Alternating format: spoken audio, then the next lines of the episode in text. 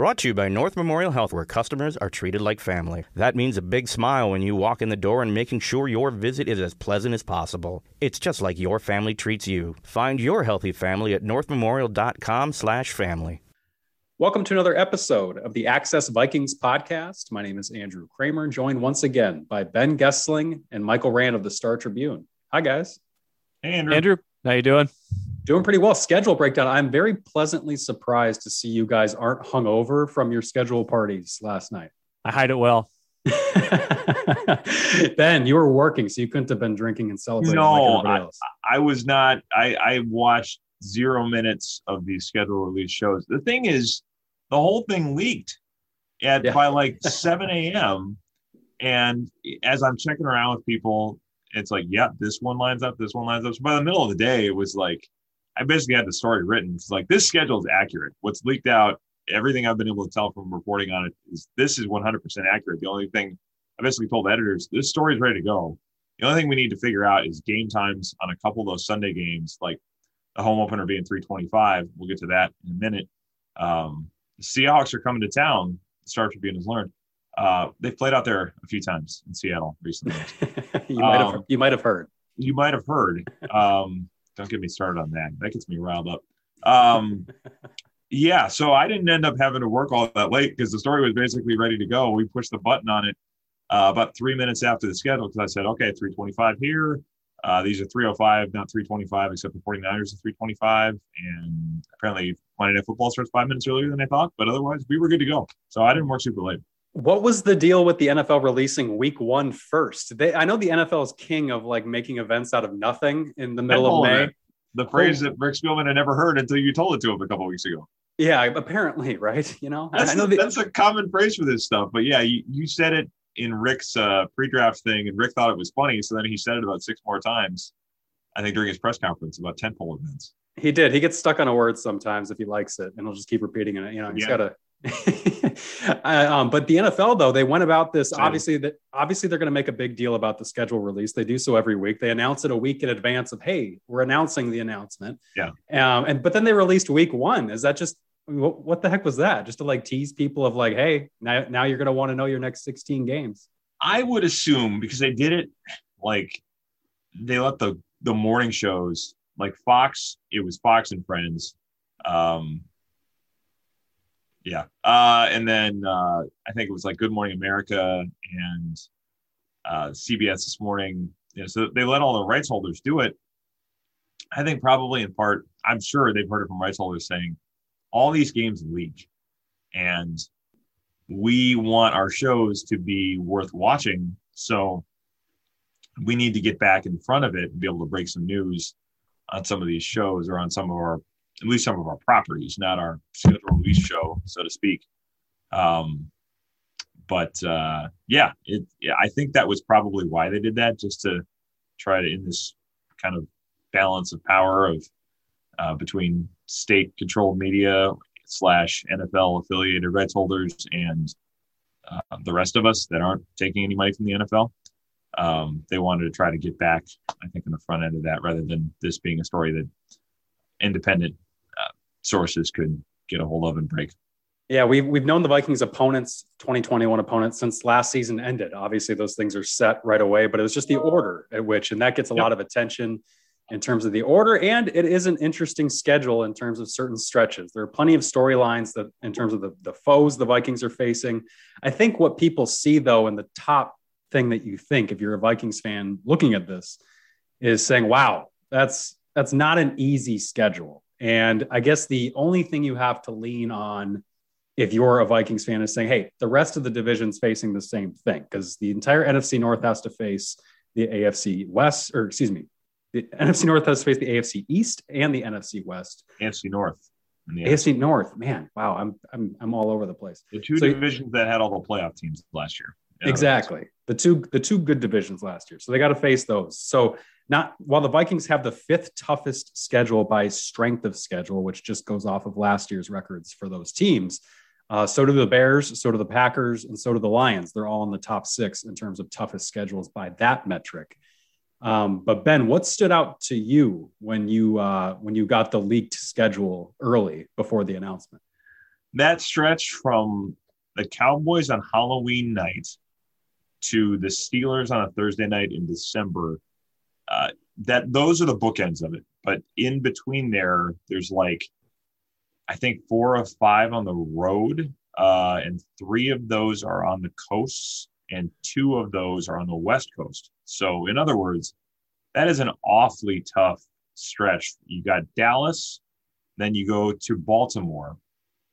Mike is scoffing at Dallas. Dallas had Dak Prescott instead of uh, Andy Dalton, so a little different. Um, yeah, Lamar Jackson. Then you go to the West Coast to face the Chargers. Then you're home against the Packers, which who knows. Um, then it's at San Francisco, and then it's uh, the Lions at which is on the road. That probably not quite as difficult, but still a road game. And um, then Thursday night at home against the Steelers. So that's the stretch to me that's going to make or break it. And then all the division games at the end. Yeah, and a short a short turnaround too for that Thursday night game they've got week 14 against the Steelers coming off that road game against the Lions. Mike, why did you scoff at the Dallas Cowboys?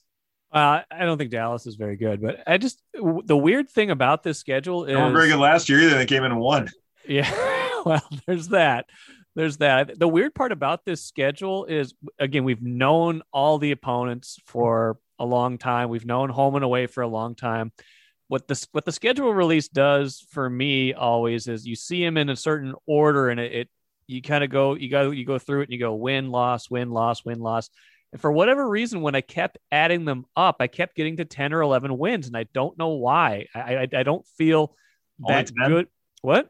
I was at 17 i don't know about you guys but I didn't see a loss in the schedule. I don't see a loss in the schedule either. Everybody's zero and zero right now, but I don't know why I kept getting to 10 or 11. I think the problem, the problem is I think this time of year there's there you, there's benefit of the doubt, and you you look at the sh- you put the should win games into the win pile, and then when I see a bunch of tough games in a row, I tend to kind of split those as one win, one loss sometimes, um, unless it's like you know really really tough, then you're like loss loss. So, but I, I feel like they got a good chance to start five and two um, based on that schedule, and that middle part's really going to test them. But for whatever reason, I, it looked it looked easier, less daunting to me when the schedule came out than it did before we knew the order of things. I don't think Pittsburgh's going to be very good this year. I think Cleveland's going to regress. So I just I feel like the strength of schedule thing's going to be a little bit overblown because it all is all of it's based on a really weird 2020 season. It does change because yeah, every year we sit here and say this and it usually in the NFL is also a way of saying when a lot of these teams are going to regress, it's not going to be as tough as you think. Um, the part we're probably not talking about enough is, and this is in part because they won in both of those places last year with the stadium empty. in in the case of uh, both Soldier Field and Lambeau Field, and Gale Force wins neutralizing Aaron Rodgers somewhat in the case of Lambeau Field. We don't know whether Aaron Rodgers is going to be there, or whether it's going to be Jordan Love. But I will say this too. Or Blake Bortles. Or Blake Bortles. Oh my gosh. I don't think it's going to be Blake Bortles, but good grief. I mean, when they did that yesterday, it's like, okay. Now, and they had their Seneca Wallace moment when Rodgers got hurt, but like, this is how the rest of the world lives. you know, th- this should be a I think in some ways a, a wake up call to the Packers front office of you guys want to go down this road because this is how the rest of the NFL has to think about their quarterback position. Oh, maybe we can get someone out of Blake Bortles. the Packers haven't had to think that way for 30 years. So no. anyway, um, I don't know what they're going to be, but the the point here that I'm I'm kind of looking at is all these division games at the end come at a time where they have not been very good. They have struggled a lot more in December and January than they typically do in September, October, November. And there are a lot of theories for that. I I've heard some things about you know people wondering are they worn out by that time of year given the way that they practice and and the kind of the pace that they go at. You are setting yourself up where you have what five division, four division games, I think, in the last six. And the schedule is a week longer. Two of them are, at least at the moment, outside in cold weather at night. against division opponents that will have fans back in the stands this year. So that is a tough ask for a team that has not been very good at the end of the season, or at least has not been able to keep up the same level of success in December, January that they have in the earlier months of the year. So that's tough. That stretch in November is tough. The stretch at the end is probably going to be the one that determines where they finish. And uh, it's going to put a lot on their ability to hold up. Yeah, the NFL is is no dummy because the Vikings are playing the Bears twice in December when a quarterback named Justin Fields is most likely to be playing. Yeah, that's true. And, and not Andy Dalton. Their prime time game against the Bears Monday night at Chicago, which it seems to always be prime time at Chicago, and it rarely seems. I'm to the last six years. And it- on Monday night. And it rarely seems to go well for them on prime time at Chicago. And so that's going to be week 15, where again, Justin Fields is probably going to be playing. You're going to hear all the storylines about uh, the quarterback dominoes and the changes and, and the Vikings having the chance or not having the chance to go get that kid. Um, anyway, it's it, yeah. And then it goes at Bears versus Rams, at Packers versus Bears. That's the end. That's the, that's the four final games. And then you obviously you can attach the Steelers game week 14 before that. As you said, Ben, those final five games, that's quite the gauntlet. playoff teams from last year. I think they go three and two in that stretch. I don't know why I'm so optimistic. You got what? What's happened to me? Did I have I That's the- secretly been replaced uh, by? I don't know. I don't know year. why. What? Is it is it the Odd offense? year. Is it the odd is year. it, odd year magic. Yeah. Mike? Is it Everybody the, will get hurt, and they'll they won't have a single injury. Packers Rodgers will will trade get Aaron traded. Rodgers. This is the thing. This is why Rodgers is going to get traded because it's an odd year. Yeah. There you go. Mike? Is it the offensive line picks? They just did that, and you're you're all in.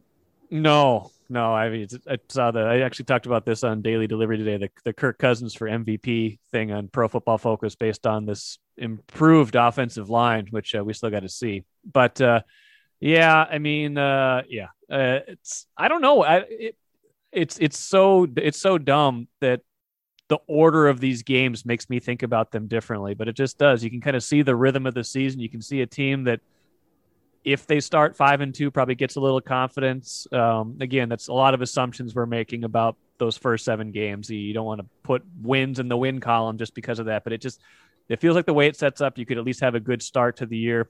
Maybe I thought about I thought that might have been the case last year too, and they started one and five. So you never know what's going to happen. But right now, I'm for whatever reason, I'm more optimistic than I was before the schedule came out, and I, I can't explain exactly why. Well, and Ben, we should go through to the story, some of the main storylines for these games because it's kind of chock full of them. Starting with the Yeah. first, the first one going to Cincinnati. They open on the road at the Bengals, where Joe Burrow. It's going to be a reunion of the 2019 LSU offense. You got Joe Burrow, Ja'Marr Chase, Justin Jefferson on the field, um, and then obviously with uh, Mike Zimmer returning to Cincinnati there. Um, but Mike, you brought up too. You think one and zero in terms of you see them starting out of the gate pretty hot. So Ben, are you sharing the same kind of optimism about that opening game? I mean, yeah, I think so. I think that that should be a game that you win. And if you're serious, if you, I'll say this: if you don't win that, and then it's uh, we got to put our season back together against Kyler Murray, Russell Wilson, an offensive coordinator who knows everything about us, um, or a head coach that knows everything about us from when he was the offensive coordinator. I I, I think it'd be easier to start with a win if you're uh, serious about going anywhere. And yeah, the idea of Magic Burrow won't be ready. I mean, if you're gonna if you're gonna catch him at any time, that's not a bad time to get him. So, um, yeah, he won't be ready. Chase will tear his ACL. They'll be fine. Mike, why are you so optimistic about that that start to the season? No, I just I think yeah, you look at week one. I I thought I saw some odds that came out. They're the only NFC North team that's favored in week one. I think that was a thing that came out even before the full schedule came out. Because Packers have a tough week week one game, right? Jordan Love, Jameis Winston matchup is uh, it's kind of a toss up. Yeah, I mean Yeah. that that's It- the one that's well- late afternoon, but it's like uh, that doesn't have quite the juice that it typically does with Rodgers and Brees. No, uh, and the and the thing is, like, if we're being completely honest, like Ben said, like a lot of this season does, like, your perception of this season hinges a more than we would ever care to admit on what happens with the Aaron Rodgers situation. Like, if that that is a complete game changer. If if he gets traded, the, the complete unknown commodity of what Jordan Love is, it, it makes them at the very least division co-favorites. But we, you know, we're not going to bank on that, but if you're just looking at their schedule, I feel like they should they should beat the Bengals at Carolina, or I'm sorry, at the Cardinals. Yeah, Cardinals. See, here's here's the trouble I get into. I look at Cardinals at, at Cardinals, and I look at home against the Seahawks, and I think of two games that are going to be, you know, probably within like the the spread. If you're thinking about you know who should win, who should lose, those are probably like those are both going to be within a field goal, probably games. So you give one. You give one to the Vikings. You give one to you give one to the opponents. I get I get A I field get goal against the Seahawks, you say? What's that? Within a field goal I'm not against the saying they're Seahawks, kicking. I'm saying it's a. I'm saying that's the gap. You, you want to stand on that? Ah, oh, 27 yards to glory. Oh. So I got them. Minnesota At, Vikings story. I think they'll be. I think two and one after after week three is within reach. I, I think they'll beat the Browns because I think the Browns are going to fall back. Then you got the Lions. They're going to beat the Lions. So that's four and one. I think four and and, and at the Panthers. I, Panthers aren't going to win. So I've got them at four and two at the worst going into the bye. And then Dallas coming out of the bye at home. I feel like that's a win too. So I've, I've, I feel like five and two is within their reach. But these are the Vikings, so we got to see it on the field. I, Yeah, I, what- I, I see the way it shakes out. I think they'll be Helga Horns. they'll be they'll be there's no reason they shouldn't at least be in every every single one of these games and i think they would be favored in at least five of them Yeah, they do. They do always seem to play the Seahawks close, even though it was been however many straight um, Seahawks game. Now, Ben, do you want to explain to people for the 1400th time why the Seahawks are coming to Minnesota and why they could be coming to Minnesota for three straight years? Yeah, I, I sure would be happy to do that, Andrew. The NFL schedule is not determined by people sitting in a back room uh, with whatever, you know, cigarette smoke wafting through the air. It's probably not still a thing that happens, thankfully. But it, you know, the image of, you know, sort of these backroom dealings, uh, they don't do that. It's a fairly predictable, predictable formula where you play everybody in an NFC division on a rotation and then there's also a rotation of teams that you play in the other NFC divisions that finish in the same spot in their division as you do in yours.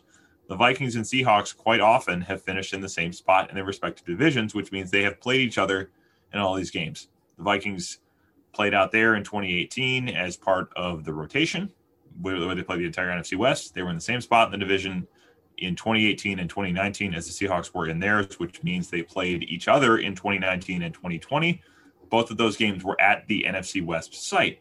So they played in Seattle three straight years. Now they play the entire NFC West, but it flips.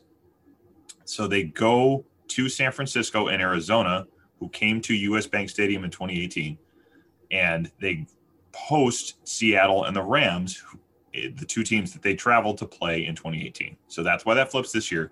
And then next year and the year after that, they host the same place finisher in the NFC West. So if by some chance, and this would be quite uh, statistically unlikely, I guess, but if by some chance the Vikings and Seahawks finish in the same spot in the division uh, in every year that they need to to play each other this way, the Vikings could play the Seahawks at US Bank Stadium the next three years.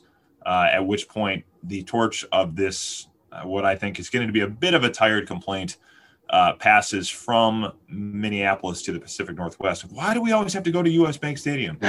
So it's a formula. There's no conspiracy. Uh, that's how it works. Yeah, and so the the Sea. Oh, go ahead, Mike. i was going to say i'm i'm real i'm realizing one more thing that i'm probably optimistic about is there there aren't any expectations this year i feel like this team overperforms when there's limited expectations and underperforms when there's less expectations. So maybe it's that kind of odd even, odd even, odd even thing where they, you know, they go to the playoffs, then you expect them to do it again, they don't do it. But it's it's something that happens in Minnesota beyond the Vikings, where if you aren't expecting it, then that's when it happens. It seems So- to be the case with uh, two of our other three. Uh, there two, seem to be two examples of that among our other three teams that are. Well, there's one that never has any expectations, but the Timberwolves, two yeah. uh, are examples of exactly that. Well, and Minnesota United is starting out one and four this year after going to the you know semifinals last Yeah. year. You got the Twins that are what twelve and twenty two as of recording right now after great expectations. But the Wild, nobody thought anything, nobody thought they were going to do anything, and they're good. So who knows? It's all it's all, especially in an NFL season with seventeen games. It's you know six of them are going to come down to some ball bouncing a weird way. Who knows? And we got to, we should mention the obligatory Cheryl Reeve and the Lynx just keep winning. Um, but yeah, Right. every, everybody else is off. Yeah, exactly. Like balanced they the were- Timberwolves out. the, the Lynx are the one team that actually lives up to expectations um, and, and constantly exceeds them. Well, No doubt Mike, credit to their ownership. Mike, why do you think? Wow, that's a great Star Tribune plug. Mike, why do you think um, there's no expectations for these teams? You know, I, I think you know you just saw the way they played last year, and you know fans look at this team, and you look at you know again not to bring this back to you know a, a gambling angle, but you look at the the over under for this team is eight point five. That is exactly smack dab in the middle. You have to guess whether they're going to be a winning team or a losing team if you're going to wager on this team, and that that by very definition should tell you there there shouldn't be a lot of there's not a lot of expectations externally at least you know has how people view them. They you know probably a team that's that could make the playoffs if if things go their way this season. At least that's the external view. So you know you, you went seven and nine last year. You're kind of on the brink of are you going to turn this whole roster over or is this going to work for another year or two expectations certainly aren't where they were in 2018 or 2020 coming off of the seasons they had the previous you know those two years Yeah, and we should mention too that the extra game, that 17th game, is going to be a road game. So the Vikings have nine road games, eight home games in this first 17 game slate for the NFL. Um, surely they'll be balancing that out in future years, but this year, They'll any kind, say that again. There'll be nine home games next year. So their, Yeah. their, their extra game against the AFC will be at home next year, and then they will play only one preseason game at home next year. We also have the preseason schedule now. We do. We care about it. We don't quite need to break that down, but um, I think in was general, the first one though? Was it What was that? Broncos? Was it Broncos the first one? I, I think so. Yeah, I think uh, yeah. re- Aaron. Rodgers, first game in a Denver uniform coming to US Bank Stadium. George You need to break that down. George Paton coming here with Aaron Rodgers. Could you imagine? um, we First should mention. week two. Lot there's there's local angles all over the place with this thing. There, there is. Well, I think we should mention though too that um, a lot of this can be viewed through the lens of the quarterbacks that they're going to be facing and and why a certain stretch of the schedule could be hard or easy. I think any kind of relief they might get in the NFC North in terms of quarterbacks, in terms of whether it's facing Andy Dalton or a rookie Justin Fields or Jordan Love, who would essentially be a rookie in his first year starting for the, the Packers. Um, it's kind of offset by the fact that that extra game is coming against on the road against Justin Herbert. Um, you've got Joe Burrow, who who's got a ton of weapons around him if he's going to be healthy and playing in that game. Kyler Murray, Russell Wilson, um, now and then Baker Mayfield, really not going to scare you. But Kevin Stefanski comes to US Bank Stadium in Week Four with quite a bit of institutional knowledge about the Vikings and this defense that he'll be facing. Um, and then out of that bye week, Ben, you'd mentioned Dak Prescott, Lamar Jackson, Justin Herbert, Aaron Rodgers, or Jordan Love, um, Trey Lance, or Jimmy Garoppolo. The, the, the schedule setup doesn't help them with the quarterback situation in terms of if you were hoping to catch a Packers without Aaron Rodgers, let's say he's holding out at the beginning of the season, well, you don't play the Packers till week 11. If you were hoping to face the 49ers before Trey Lance gets his feet wet, well, you, you don't face them till week 12. Or the Um, Packers before Jordan Love gets his feet wet. I suppose. That's- I true. mean, you know, it, it's hard to know with either, either of these guys how much that'll make a difference in year one. But yeah, you don't catch them week one. That's true. And then uh, obviously, like we mentioned with Justin Fields and the Bears, you're facing them twice in, in December, it would look like, or December slash January. Um, so yeah, the quarterbacks, it's it's not the easiest run through, especially as Ben, you said at the top, that the kind of middle of that schedule is pretty difficult. Now, in terms of primetime games, Big prime for beat writers too. That middle. yeah, really, Night games. It really is. Um, primetime games, though, they don't have their first one until Halloween night against the Dallas Cowboys. And then they've got the Steelers, the Bears, and the Packers on the second half of the schedule. So they're not getting any cupcake kind of primetime games. That whole narrative about Kirk Cousins, Ben, you know, you, you all say he can't win in primetime. Um, that's going to get pushed and tested quite a bit in the second half of the schedule. Yeah, we're gonna hear it week eight. You guys all say he can't win in prime time, but he went down. I, I seem to recall he went down to Dallas two years ago and played pretty well. So he did. verbatim, you will hear that that week. Has he gotten, forgive me, he won a Monday night game, right? He won Won the. Monday night game last year. He won in the Yep. playoffs. Um, he still hasn't won a lot. I mean, and he lost in Seattle but I mean, that wasn't his fault. The team lost in Seattle. I mean, that game last year they gave up the drive to Russell Wilson. Um, the yeah, the, Alexander Mattison gets a yard, he wins out there. So um, yeah, he's he's won a few. It'll come up, but it'll also be brought up as a straw man because um, you know media bullying is uh, is a thing. Now, as far as Kirk goes, um, it, it's not like the defenses they're facing out of the gate are really tough. Mike had said about 2020, he had said, "Oh, I thought they're going to get off to a hot start. They go one and five, and it was pretty dismal. It it might have been the stretch that leads the Vikings to thinking, boy, we should get a developmental quarterback." Um, so if something happens similar this year, where it's it's Cincinnati, it's Arizona, it's Seattle, it's Cleveland, it's Detroit, it's Carolina. None of those defenses in the first six weeks scare you, and you're right. thinking with this offense, with Thielen, Jefferson, Cook, Irv Smith stepping into the starting role, there really should be no excuses for the offense getting off to a slow start, even with Klint Kubiak stepping into that that role. What do you think, Mike? Yeah, I, I buy that. I hadn't really broken it down so much into expectations of opposing defenses, but that, that does make a certain amount of sense. Maybe that's, you know, when you just look at it quickly at a glance, you look at teams that don't necessarily scare you, and, and the defense is a big part of that uh, on all those on all those teams. So I, I it would be interesting though. I mean, if they if they do struggle and things don't go the way, you're not going to put you're not going to bench Kirk Cousins for that murderer's row of games that comes in the middle of the season. So, I mean, wh- what are you going to do exactly if, if things aren't aren't going your way at that point? You know, maybe you entertain the idea of you know making a switch late late in the season, but I, I it still seems kind of preposterous to to think about that and, until we see how the year plays out. It is an interesting point though because you're right. the The easiest part of the schedule comes when Kirk Cousins would theoretically not have burned through enough goodwill to get the Vikings to make a switch, and then you're doing it in a in a pretty tough part of the schedule. The, the one wild card, I suppose, would be if something goes so bad that you have people in terms of Mike Zimmer and Rick Spielman saying we need to win games to save our jobs, or flip the narrative here saying we've got a developmental quarterback and he's yeah we didn't we didn't win but he showed some things uh, let's move forward with that into 2022.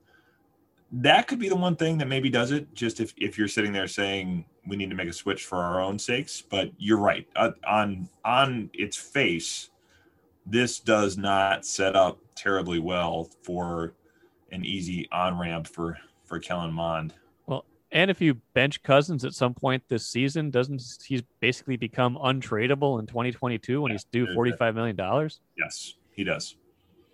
So. Yeah, and then what's what's the uh, what's the exit ramp for you there on, on Kirk Cousins if it's not a trade? Exactly, it's got to be falling off a cliff. That's what it is. Well, I guess so. Um, all right, Ben. What and, and guys, in terms of the other storylines for the schedule, do any of them stick out to you? Because Ben, you went through and you tweeted out um, kind of a storyline for every single week, and it's it, that's just how the NFL works. You know, you've always got something. They always try to pit together um, some kind of you know intrigue for these weeks, even when it is you know the Panthers or Cleveland yeah. coming to town. Um, what what stands out to you outside of some of the obvious ones, I guess? Well, I mean the the the Lions are a little bit interesting to me, just in the sense of you know it's a new quarterback who has the Vikings beat up the first time they played him, and then he had a perfect passer rating against them the next year you have Zimmer and Dan, Dan Campbell that have a lot of history together uh, back when they were together in Dallas, and Zim was coordinating the defense, and Dan Campbell was biting kneecaps, and um, you know, so there's there's some interest there. I think um, the we're going to hear a lot about the Justin Jefferson revenge game in LA. I I think we're going to hear quite a bit of that that week about you know not not winning offensive rookie of the year over Justin Herbert.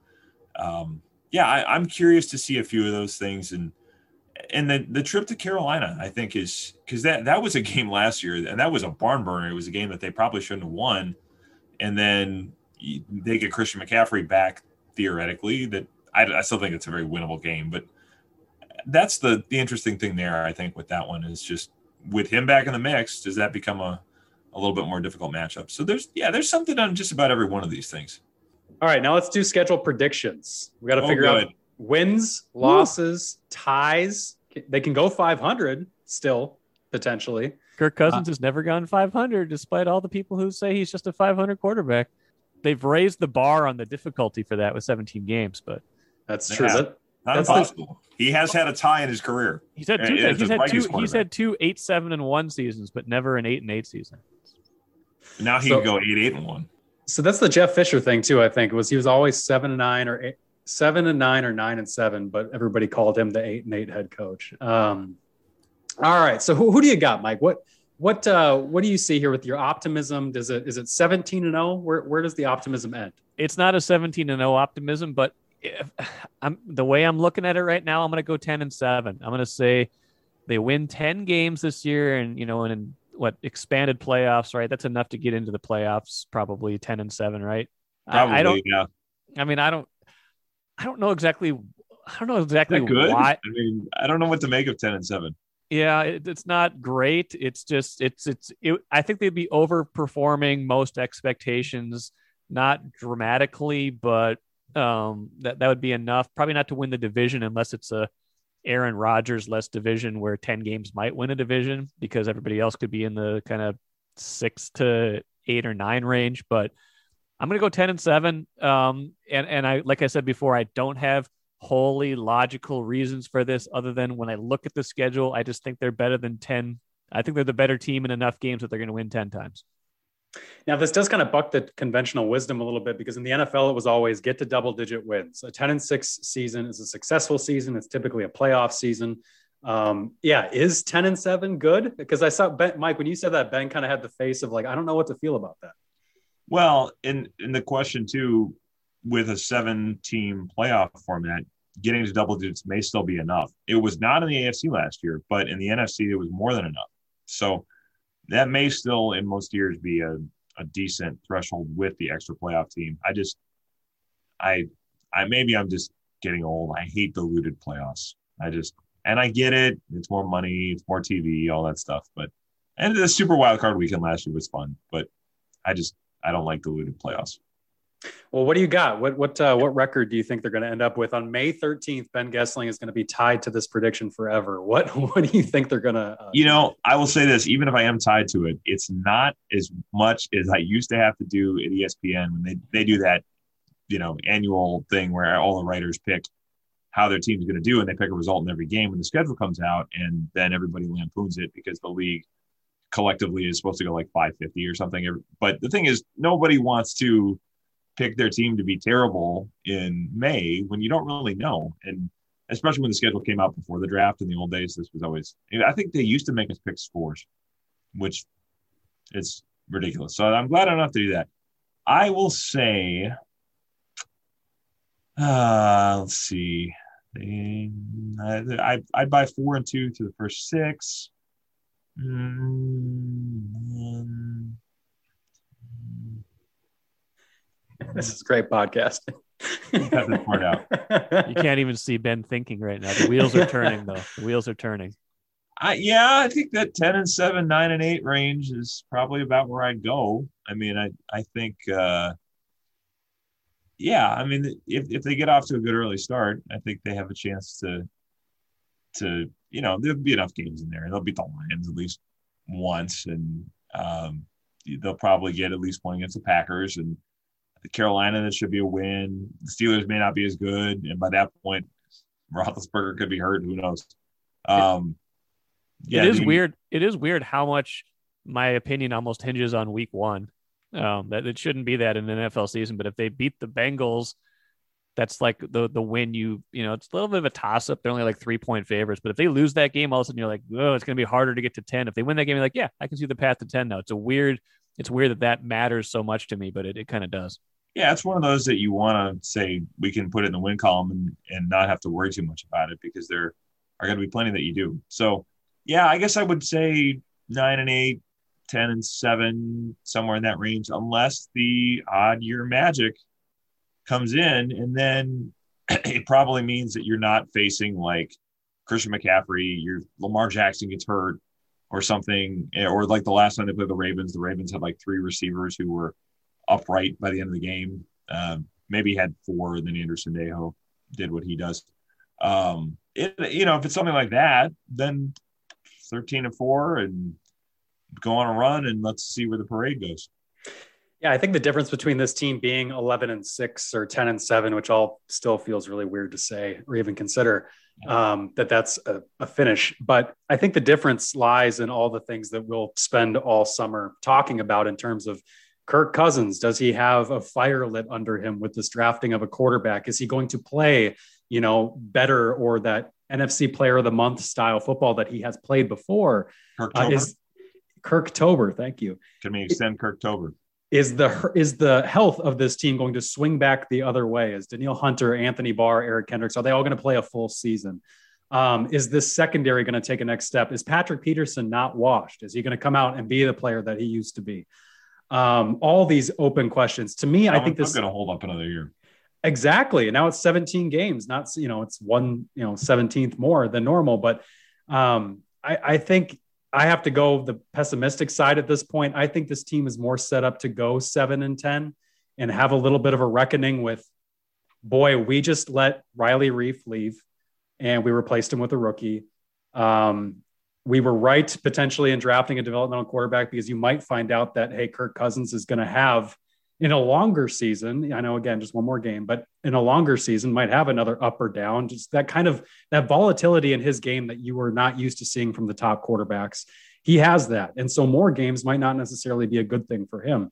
It's like and just in basketball where the more possessions you have, the more it does tend to average out. Teams hold the ball to try to take that effect out of it. The more you can uh, can even that out, you it plays into it and and two, I just think there's part of this with um, there's part of it too in, in terms of the defense where how they've constructed this is they want to run the ball, they want to stop the run. And right now, the NFL is building up passing games, and they are facing some pretty good passing games, some pretty good wide receiver cores, even if it's going to be outside of the division. Because let's say, Aaron, let's say in the Vikings' best case scenario, Aaron Rodgers and Matthew Stafford leave in the same offseason you're still going to be facing a Kyler Murray offense. You're still going to be facing Justin Herbert. You're still going to be facing um, Joe Burrow's uh, wide receiver cast that he's got that looks really good right now.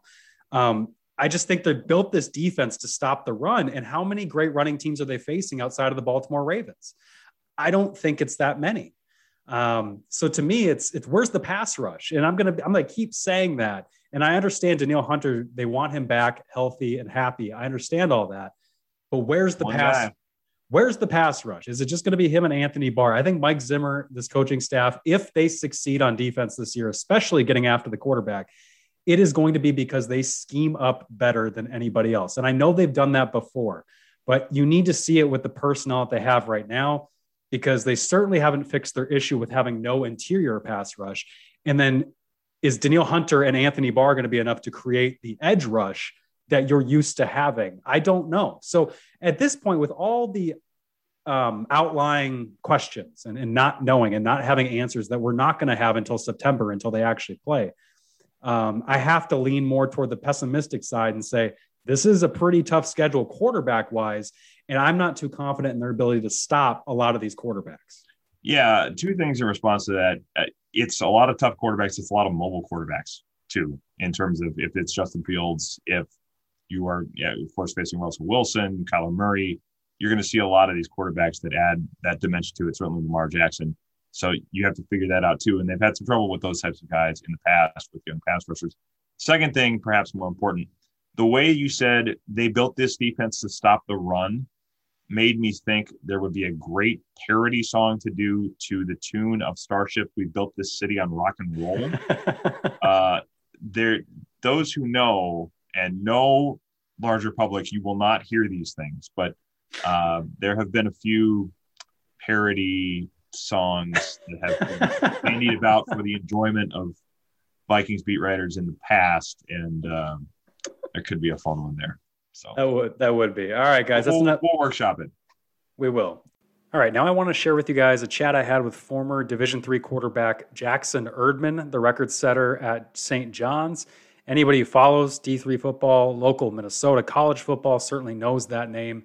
I was a very good quarterback for the Johnnies and ended up uh, going through and having an interesting year in lieu of having tryouts after the NFL draft in 2020. He was one of the many guys who did not have the opportunity to go out there and try out for teams, much like Adam Thielen, CJ Ham, all these other guys did before him coming from smaller schools. The pandemic has limited the amount of tryouts on NFL teams. Last year, there were none. This year, the NFL is limiting five such tryout players to each team at this weekend's rookie minicamps. Um, Jackson, at this point, unfortunately, is not one of those guys who's on or getting a tryout with NFL teams this weekend, but he's still chasing that dream. And so I wanted to catch up with him about his past year, what he's doing to pass the time, how far he's had to travel to continue playing football, including an interesting stint in the fan controlled football league. Uh, so let's hear from Jackson right now. What have you been up to nowadays?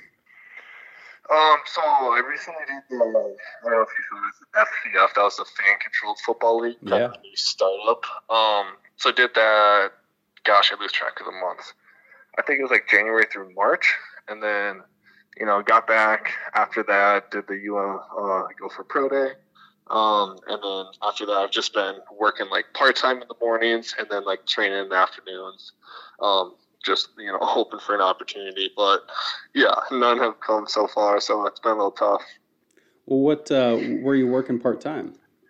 Uh, my uncle has an engineering company in Bloomington, so you know it's I've worked here for like several years, like in summers, like spring breaks and stuff in between school and everything. So it's a great part time gig.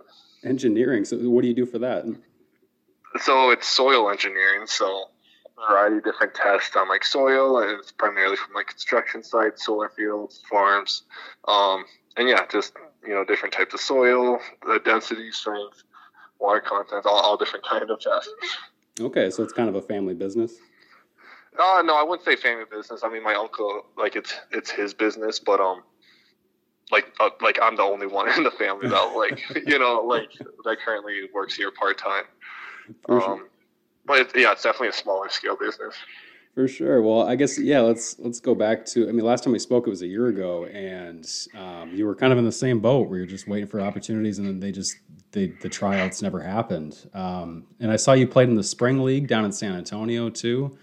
Yep. Um, how did that all come together? Like, when did you kind of realize, like last year, like, all right, I'm just going to have to go and chase whatever football opportunities are there? Um, pretty, pretty much as soon as you know the CFL announced they weren't having a season, mm. NFL was kind of underway, and you know nothing like rookie mini camps that kept getting pushed back. They're like saying, okay, maybe we'll have before training camp. Never happened. All that kind of stuff. So I was like, okay, well, it's going to be like a full season, football season, you know. So take advantage of whatever opportunity you can get, which was the spring league, and then it just timed out well to do FCF as well. And then, yeah, came back and was hoping for more opportunities. At least I had the pro day this year.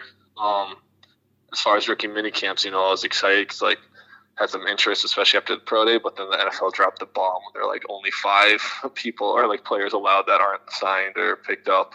So that was that was super disheartening and um, disappointing for sure because uh, Luke, my agent, was pretty confident that we had at least like a couple lined up um, to do or you know to choose from. So that that, that was tough. Um, but yeah, hoping for some like CFL opportunities or maybe NFL still might be a little tough because we're getting down there with time. Yeah, um, but yeah. You you said it. I mean, you said drop the bomb. That's because I know when at these rookie mini camps they have 30, 40 tryout guys sometimes, and for five, that's leaving thirty five potentially of you guys out on every single team, and that's just yeah, it's such a tough situation in terms of the NFL. So have you been told anything about like?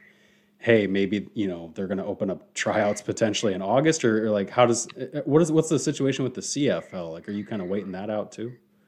So CFL, it's a little different. Whereas like, um, well, obviously they're trying to have a season this year, and I think they pushed it back like a month or so. Mm. Um, so like I, have been in talks, for example, with like um, Edmonton. Well, not me, I guess like Luke, um, IFA. They do all the communications and kind of loop me in and fill me in. Um, so very fortunate to be with them and have them but um, yeah, has has has excuse me has had some uh, um, like specific interest from Edmonton CFL team, but waiting to hear back from them, hoping for a shot there. But they they like they talked about maybe having like a private workout or like signing or whatever. Um, but it's yeah, all up in there. You know, it's yeah, just a lot of it's just like going with the flow and just figuring stuff out. Oh, know? absolutely. And, and Edmonton, I think that's where isn't that where Brandon Zylstra ended up playing, and before he got his NFL shot. Yeah, exactly. Yeah, so that'd be pretty cool. Absolutely, man. Well, say, what was it like playing in these? Like, for, let's go to the fan-controlled football because that's like the the most off the wall one. That in terms of just like the setup, what was that like in terms of playing in a league where don't fans like pick the plays for you guys? Yeah, it's essentially a, like a, an in-person Madden. So you know we're we're the avatars in real life playing. So it, it was interesting for sure. You know, different dynamics and a lot of terms. You know, it was arena football type, smaller field, smaller scale, less guys, um, and then yeah, that was a huge difference for me. And then you add on the fans calling the plays. It's like what? like it was the biggest difference was you know not being able to like prep with like at St. John. I also used to like okay, what are we thinking for this drive? What are we going to go out? What are we running? What is the game plan? Going into these games, we had absolutely like no game plan. you know, like whatever the fans call, you don't know who's calling it. It could be just someone logging on um, randomly and everything. So yeah, that, that was difficult. But I was lucky to be on a team where we kind of had a system down, and I was able to like like before each game, I'd like tweet out videos or like game plans, be like, hey, like this is what we're liking this week. This is our team because the teams would change on a weekly basis. Mm. Um, so like these are our guys. This is what we should do. Um, and they somewhat followed it. You know, so that helps. But still, just the uncertainty of not knowing what the heck they're going to call until it was ten seconds before we're supposed to snap the ball. So you're lobbying to the fans of like, hey, please call these kind of plays. Yes, like you, you can literally go on Twitter. Like I'll, I'm pretty sure I or the owner Greg Miller. Um, I probably retweet like tweet out videos of like me like it, it started at like I'd have like notes and like like documents I tweet out, but then I'm like, okay, maybe not everyone's reading this. They'll they're more like they'll watch a video explaining it. So then towards the end of the season, I'd be releasing videos like, hey, like we shouldn't do this play, you know, because like the trick plays, like some of them we had practice for two weeks. I'm like, don't call this; it could be a disaster or whatever. or I'm like, in this situation, maybe run the ball. We have these guys this week; these are their strengths. Um, and I, I, think it worked for the most part too because we had a good fan base who were like were like actually wanted to like win and like you know they they they, they, they did a good job as the you know offensive coordinator something else. So they listened to you guys for the most part. Yeah, yeah, for the most part, they still called the dang QB draws when I was like, please don't vet me. but they they claimed a couple of them were accidents. So they cl- wait, say that yeah. again. They did what? They claimed that they're accidents. Like one one of the plays I actually separated my shoulder on was like a you know read option play, and they tweet at me after the game. Sorry, we called that. We didn't mean to. Like that one was an accident or something like that. so yeah, it, it's funny, but yeah, it was great people involved. It was a good experience. So super fun. Absolutely, man. Well, um, so then the spring league was that a little more traditional in terms of the setup? Oh yeah, yeah, you know that, and that that took place before fan control. Yeah, it, it was eleven man, you know, but yeah, exactly traditional football. Um, so that, that that was a interesting experience to say the least. You know, it, it was disappointing that you know COVID ended up canceling it. Um, in the yeah, I think it was October ish. Um, so they're they're starting up again and having like a little longer season. So hopefully it'll last for them. Um, but yeah, that, that, a lot of good experiences and learning experiences, no doubt. Well, Jackson, obviously, anybody who follows you knows um, how much how good you were at St. John's, obviously, and then um, just kind of your career up to this point. What, what motivates you to keep chasing this dream? A lot of it too is you know just the feedback, like from like scouts and everything, like and like like guys I've trained with, like in my agency, you know, and just other current NFL guys, like being encouraging, supporting, like, hey, like keep rolling. Like you got the talent, like you're good, um, and all that stuff. Like I probably wouldn't have been, you know, I might have stopped like despite everything being canceled and stuff if like I wasn't getting that feedback, mm. you know. So, but like that's encouraging for me, and then I got a great family, friend support system, um, you know, that helped me out and are very supportive. And, and just the drive too. Like I hate being told like, oh no, like you don't got someone said like you don't have the arm strength. I'm like I've never heard that as like a flaw. You know, I was like what? But a- anyway, yeah. So you know, I, I appreciate you know the positive feedback, and then also like drive off the negative feedback and like no, you're not good enough. Like I want, I'm waiting for that opportunity because in a sense, like I haven't really had one other than like the pro day. Um, so I'm just hoping for that, and I'm ready to show everyone what I can do. Absolutely. Well, did you um, do you allow yourself to think of, of a backup plan at all? I mean, do you in terms of like what you want to do if it's not football? Oh, absolutely. I think that's a lot to do. You know. Yeah. Oh yeah. um, I and, and I struggle with that too because I don't know what I want to do. Like the last thing I want to do is fall into, um, you know, like a corporate job. Like that's just not me. That's not my personality. So like, I'm trying to think. You know, I have a couple ideas like reaching out to alum or stuff. Um, you know, just scheme of like nothing I'm like ready to do yet. You know, I'm not ready to stop chasing this dream, or I don't want to be done playing football. So I'm really hoping for an opportunity so I can keep doing that, just doing what I love. But you know, we'll we'll see in the grand scheme of things. Yeah, you had brought up you've been training in the afternoons. Who are you training with? Uh, I'm currently at Game Face. Um, it's an old Vikings facility um, Oh, where yeah. they're located. So yeah, I, I'm really I'm working like with a special like his name's KB. He's a um, like footwork, um, you know, agility and everything, and that's one of my uh, area I need to work on. So I'm really kind of working on that, getting my footwork right, and uh, getting my speed up. So I'm loving it there. Yeah, and I remember last year you were doing some stuff with ETS and some Vikings players, weren't you? Yeah, yep. I was at ETS um, up until kind of the I was at the spring league, and then I was gone for what like five six months, being out of state with like maybe a couple weeks in between, um, being back home. But yeah, I, I love them. They're, they're great. A lot of the guys at IFA and the Vikings are there. Um, but yeah, just I there's a couple guys I like throwing with too at um excuse me, game face like Jake Wieneke, he's up in Maple Yeah. Grove, he's with CFL.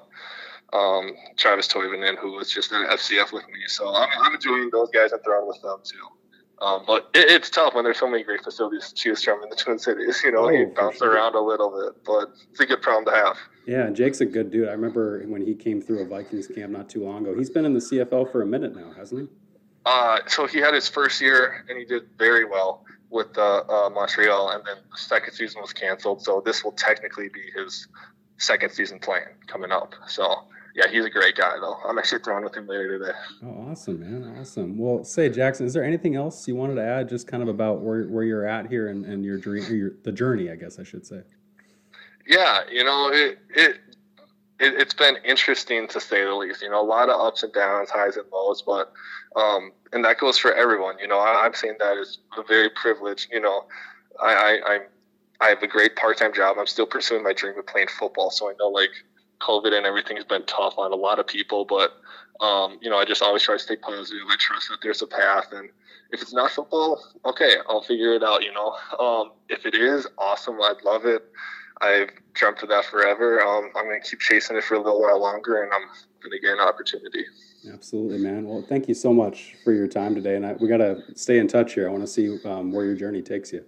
Hey, I appreciate that, Andrew. Sounds good.